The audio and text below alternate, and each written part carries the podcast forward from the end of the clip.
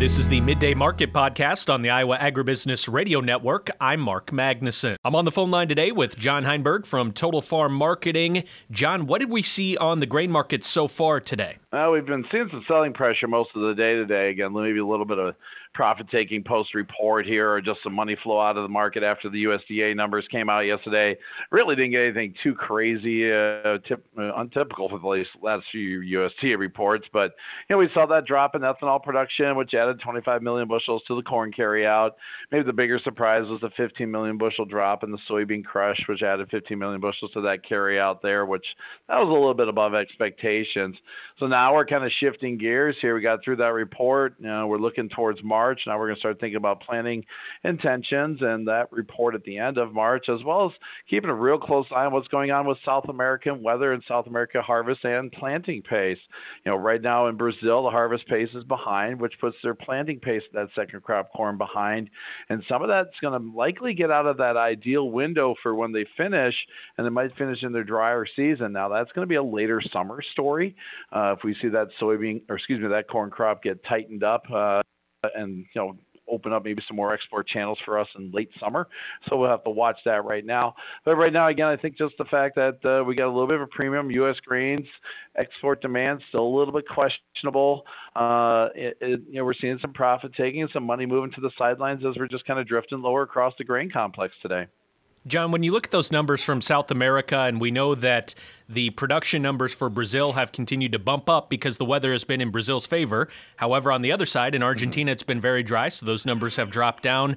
Is that going to essentially kind of level off between the two? Will they kind of cancel each other out compared to what we would see maybe uh, on a normal year? Yeah, in the longer run, that's probably what's going to wind up happening, and maybe that's some of the reason too. The market's not overreacting anymore to, you know, the drop in the Argentina forecast by the USDA, as well as the Rosario Grain Exchange yesterday, really lowered the, their bean crop down to 34.5 million metric tons. That's still well below the USDA's number from yesterday.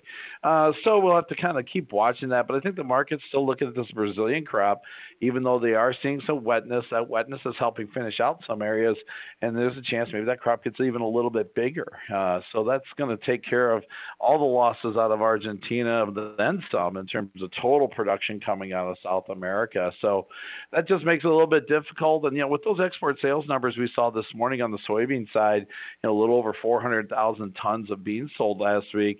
You know, maybe the market's getting a little nervous that the export window is going to start closing here uh, as those South American supplies become more available.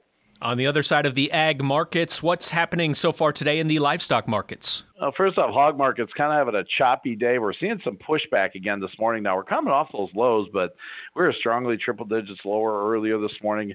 Again, we got February getting close to expiration, it's kind of gotten in line with the cash market, but that April contract still has a pretty big premium, you know, trading 83 $84 versus a 70 $72 cash or cash index. So we saw some premium coming out there, but again, trying to find some footing. I've been encouraged that the cash index has been climbing, and yesterday's direct cash trade was firmer during the course of the day. Uh, so again, maybe we're starting to see some cash bottom. That's going to be key in that hog market. Cattle a little bit firmer today, anticipating anticipating what the cash market might do there. We're really not seeing any business yet, no bids out there at this time frame.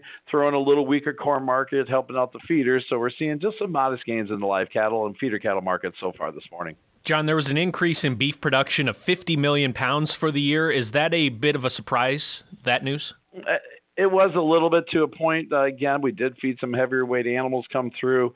You know, again, this cattle market now is more focused on where we're going to be going down the road with those tighter supply pictures. You know, one thing looking at the charts, though, we did kind of tire this thing out a little bit here a couple days ago with that April contract, putting a little reversal in. You know, also kind of hitting the seasonal window where cattle market kind of has tendency to roll over about Valentine's Day area. So just kind of watch it here. I don't think the market's going to fall out of bed or anything, and I'm still very friendly. You know, a bullish uptrend market, but it might be just a window here. We see some money move to the sidelines and you know take a little profit off the top of this thing after a pretty good run higher over over the last month or so.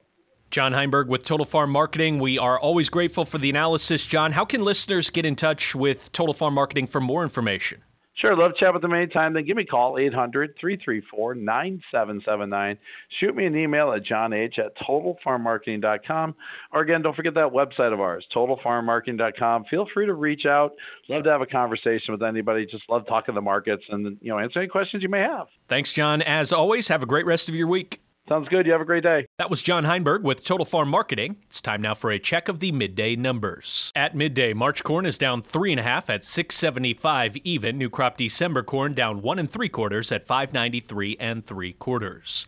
March soybeans down two and a quarter at 1517 and a half. New crop November soybeans down six and a quarter at 1364 and a half. May soybean meal up $5.80 at 475.40. May soybean oil down $1.22 at 59.49. Chicago wheat down a quarter of a cent at 774 and three quarters. Minneapolis wheat down five and a half at 913 even. Kansas hard red wheat down eight and a quarter at 875 and a quarter. May oats down five and a half at 372 and three quarters. On the Merc, live cattle for February up 25 cents at 161.05. March feeder cattle up 37 cents at 186.82. February lean hogs unchanged at 75.92. February pork cutout down 40 cents at 81.40. February class 3 milk up 12 cents at 17.93. With your midday market report, I'm Mark Magnuson. This has been the midday market report. I'm Mark Magnuson. Stay tuned for the closing markets later today with Riley Smith